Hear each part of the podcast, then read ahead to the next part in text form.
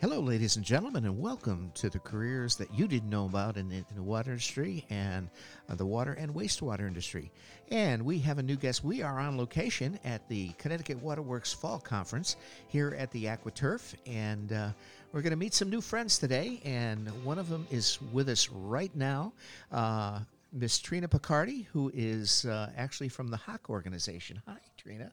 Hi, David. Thank you for having me Oh, today. thank you. Well, uh, you know, the whole premise of the podcast is to let students know and, and people know um, of, of the viable careers uh, in, in the water industry. And, and basically, you um, aspect of the water industry more from the vendor side and so forth. And I know from, you know, our, our uh, in, intros to you guys, I mean, we use a lot of Hach equipment that you guys provide and test equipment. So tell us, tell us a little bit about Hach and how you got into the industry. Sure. So Cl- uh, Clifford Hach started Hach in the 40s, and his idea at the time was to make water analysis easier for operators. We know that operators wear a lot of hats, and a lot of times they were not science majors from Yep. large colleges. And so Clifford's vision was how to make chemistry and testing water as easy as possible for them. And I am currently a salesperson for the Hach Company. Okay. Continuing on with Clifford Hach's vision. Nice, nice. Now, um, how long have you been in sales? I've been in sales almost my entire career. Okay. I've worked for some other manufacturers in the water space, US Filter and Siemens Water Technologies. Okay. They're now known by other organizations now. Uh-huh. And then joined Hach in 2008. Oh, okay. So you're you're a veteran in the company now. My God. so Yep. a- anyway, so tell us a little bit about some of the test equipment that you guys, um, you know, uh, roll out to, to to the water industry. Sure. So, two flagship measurements that Hach is very well known for around the world is turbidity and chlorine. And those are critical to ensure that our drinking water is safe for the communities. Yes, you know, obviously disinfection and and, and turbidity is. Uh, you know, and uh, for those of the, uh, on the technical side, turbidity is uh, turbidity units. That is Okay. correct. And uh, as I tell my students, that's uh, measures the amount of schmegma in the water. That is correct. Originally done with a Jackson candle, correct? yes, yeah. Now Yeah. that's going back. Uh, not pe- many people realize that, and so Mm-hmm. Yeah. forth. And th- those are so, how technology has evolved. Uh, you know, as uh, you know, centuries have gone by. You Mm-hmm. know, from that standpoint. You know, obviously, uh, disinfection has been you know around for many many years, and you know, um, have uh, most most folks now I think are are getting ahead, getting away from chlorine. I think they're kind of using hypo uh, sodium hypochlorite. Sure, yeah. But know. the measurement that we're doing still It in the industry is free and total chlorine. Yep. Um, and that can be done in a, a many different ways. When I meet friends or explain to others who are not in the industry what I do, I always reference if you have ever had a swimming pool, Yep. you know, and create that pink color to say how much chlorine is in your swimming pool. Yes. That is repeated hundreds of thousands of times Oh, across yeah. the United States every day with Hach equipment Yes. um, as small as a single parameter handheld instrument Yep. or performed real time to ensure that the plant sending the water to the community meets EPA and DEP standards. Yes. Yes. Well, I can remember the litmus papers that people used to measure their pools. Or color wheels. Eh, eh, well, exactly. Yes, Exactly. You know, the color. You know, you had the uh, uh, the little uh, colorimeters that you used to put put the violin and okay. Mm-hmm. That is correct. That's cl- no. It's a little bit more like this. Okay, that's that's good. So, Yep. um, so now where where is Hach located now? Primarily, is there? I, I know they're all over the United Mm-hmm. States as far as that goes. So Hach has three factories. So we're in Loveland, Colorado, Mm. is one of our main factories. Mm-hmm. Um, Ames, Iowa, is a chemical factory. Okay. And then we have a uh, a warehouse where we warehouse all of our goods that ship out to the customers. hmm Now, um, you know, with uh, obviously COVID has affected everything. You know, from uh, you know we're hopefully, you know, getting beyond that. Did, Agreed. Did you guys uh, uh, experience supply chain issues? You know, with the COVID. We did. There was no avoiding it, I think, no matter what industry you were in. And there were some things that plastics, raw materials. Hach, Clifford Hach, when he started Hach, it was actually the Hach Chemical Company. Okay. And so there was a lot of chemicals that were unavailable. Um, I will say that the drinking water community is so collaborative, and if one municipality was having a trouble getting product due to a supply chain issue, um, this is where I come in, and they could call, and I could say, well, um, we can call North Haven, we can call another community who has stocked up Yeah. um, in maybe in preparation Yeah. of everything that happened with supply chain and COVID. And uh, other communities will always support each other. Sure. It's such a great industry. So other communities came to the aid of other ones. And uh, I would say, though, currently at Hach, we have um, recovered from the Yeah. supply chain crisis. I think most everybody has, you know, but it's it's a matter of uh, you know I do many podcasts, and uh, one of the podcasts that I do for the for the town of Portland, okay, is uh, uh, we I interview the uh, we have a, a the Chatham Health District, which is a regional health district that you know covers seven towns and so forth, and you know Russ Melmed, who was the director of public health, I says, well, when we first started doing it, it the, the podcast basically consisted of okay what was the infection rate of COVID and you know the hospitalization rate and what ver- you know variant are we on now? And so I asked them. We did one two weeks ago. He says, uh, "So what's the status? We haven't talked about COVID in a long time." He says, "No." He says, uh, "That's gone." I says, we, "We've learned to live with it." That's know, right. You know, it is it is what it is. But you know, you get to that point where you again it it, it, it you have to adjust and adapt and, and, and, and go from there. I, I know even the state health department, you know, when we are going through the supply chains, even they put out circular letters because I know there was a while that you know chlorine was at, at, at a shortage, you know, as far as that goes, you know, because there's Yep. still a few wastewater companies and so forth that still use gaseous chlorine and uh, uh, hypo. I know we use, we pretty much use. Uh, we only have at one of our post chlorination uh, plants. We have uh, we still have 150 pound cylinders, but that's just. Uh, you know, for post chlorination, but every place else we're primarily using the high sodium hypochlorite. So anyway, um, so w- what do you like about the water industry? So I've covered a lot of different uh, verticals in my career with Hach. I've gone to power plants, food and beverage, uh, pharmaceutical companies.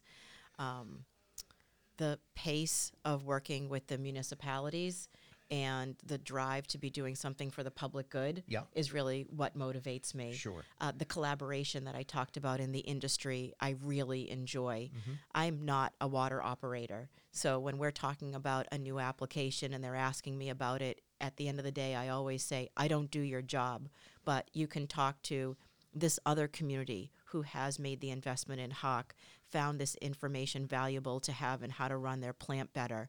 Um, and any other plant can pick up the phone at any time and speak to another one. Sure. Um, and I really enjoy that. I enjoy conferences like today, Yep. um, where it's just a very collaborative environment. Well, I think too, uh, you know, and I tell all my students, um, you know, in, in the class that I teach, which is Water and People, which uh, you know, wants to promote um, uh, water operators into, into the industry. Uh, one thing I always stress to them, I says, never underestimate the power of networking because you never know when you look somebody in the eye and you shake their hand that you're going to need what they their service or vice versa because uh, it's it's so important uh, that is because you always you know like I say that that, that, web of networking that that's out there is so invaluable.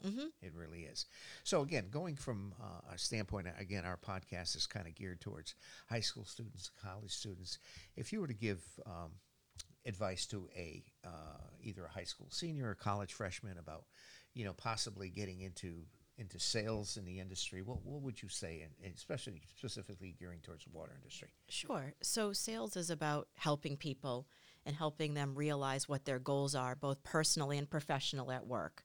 Um, and I would say for the water industry overall, whether it's sales or uh, field support or R and D, Yep. um, even being on uh, high-end manufacturing lines that we all have. I don't want to speak just for Hach, but you know, Thermo or some of our other sure com- uh, uh, complementary customer uh, com- industries that are out there. Um, don't overlook this industry. There is so much to it, and if you have a passion for the environment, Yes. if you enjoy being outside, then what you're enjoying every day is being. We are the stewards of that environment. Sure. So if you can take that and channel it into a career. I think that you will be it will just pay rewards for the rest of your your life and there's so many different directions to go in um, we see GIS in software Yes. now. So um, we have all these SCADA systems with IT. So getting these students, these young adults, into plants and having them see and go and have a tour Yeah. is so important because it's just not you turn your tap water tap on at home and water comes out. Yeah. But how did it start for me? How did it start for the Merrimack River in Lowell, Massachusetts? Uh, yeah. And now it's drinkable. Um, and the same thing for when you flush your toilet or you're running your gar- garbage disposal. Where is that going? Yes. And so, you know, we know that we are at a deficit of talent in our industry. Absolutely. And I can't, I, I- personally make it my mission of every time I'm speaking to someone who's looking for a career avenue that I always speak about the environmental sciences. Sure, sure, absolutely. Well, you know, I mean, again, succession planning in this industry, you know, that's been one of my passions for years, and that's why I created the Water and People class. But, you know, uh, I'm going to be retiring in January, okay, and uh, I've been in the industry 50 years. So, you know, we have to start, pun intended, to start refilling that pipeline. We do. to to get students interested in you know and I, I think we spoke a little bit offline it's it's many times you know when i ask people how they got into the water industry it's it's not something that uh, when they were in high school they said well i think i'm going to go in the water industry or i'm going to it, it's basically uh, on all the podcasts that i've done you know the people that have gotten into the water industry is basically by happenstance okay? I know what my my father grew up in the industry or my uncle my uncle knew a guy says they were looking for somebody and and, and so it goes. But you know we're, we're trying to change that mindset to, to the point of saying say hey this is a very viable career. It's a lucrative career. It's a secure per- career. It's not something that uh, is, uh, from a job standpoint, that can be outsourced overseas. We need boots on the ground. We need service people. We need salespeople. You know, we need operators and we need engineers. So if we can make that fit, you know, it's a win-win for everybody. And I'm in that uh, field that you uh, that field you talk about. So uh, my father was in water purification. See, Uh, worked at a small uh, instance of a company called Continental Northeast Water many years ago. okay, And he asked me as a teenager if I could come in and just answer the phone. And Uh-huh. I was a teenager. Of course, I could talk on the phone. I talked to my friends constantly. yes, And uh, so came in and answered the phone. And then when I graduated college, I do not have a science degree. He gave me my first job. I was coordinating our field service techs to go out. And that company eventually got bought by U.S. Filter, okay, which then got purchased by Siemens. okay, And then um, from Siemens, I was, I found the job at Hach. I thought it was interesting, and then I decided to join Hach instead. So, Nice. um, but yeah, I do credit my um, career in the water industry from my father, who ended up uh, retiring from Pall Corporation. Yep, yep. It's a matter of connecting the dots. It is. you know, Yes. it's, it's amazing. So Yeah. anyway, uh, well, anyway, you know, part of my passion again, is part of the, I, I you know, my my uh, degree as far as when I got, graduated college was uh, I, I was a music teacher. Okay, so, but I worked for the town of Portland. Okay. Uh, growing up through high school, my summer job was in the water department.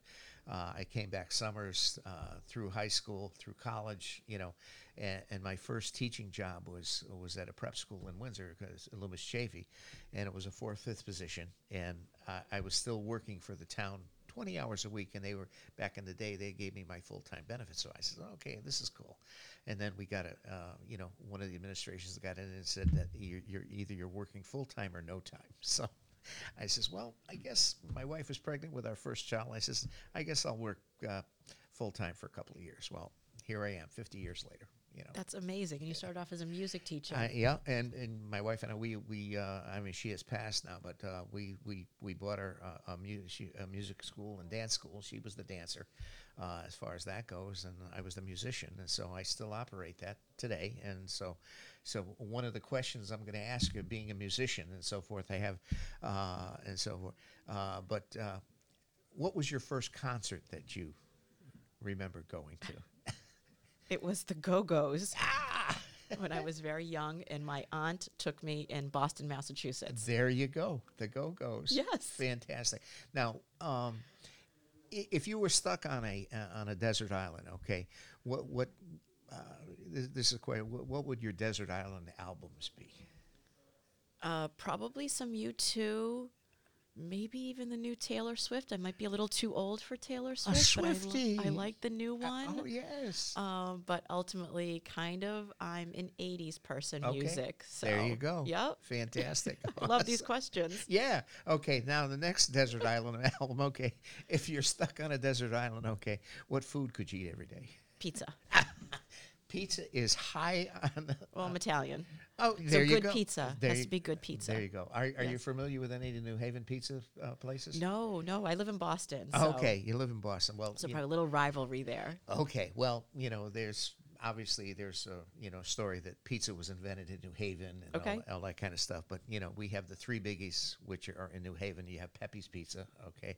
We have uh, Modern Pizza, and we have Sally's. So depending on what your flavor is, you know, uh, I did have uh, I did a podcast at our music store, and one of the guys uh, who actually did uh, produced a movie called The Pizza Story, uh, and he did the production of it. But he he shows up at the podcast, okay, with three big Sally's pizza pies. so, so you know where he was, you know, as far as that goes. But yes, uh, so that, that I could do pizza, breakfast, lunch, and dinner There you on go. my island and with my music. and and and you know, cold pizzas. There's nothing wrong with cold pizza Yes. either. you know, go from there. So, uh, fantastic. Well, hey, thank you so much for Thank taking you. time. This is awesome. It was really awesome to do. you know, to go from there. And uh, again, uh, you know, we're again trying to fill this pipeline and, and, and go from there. So, anyway, thank you so much. Fantastic.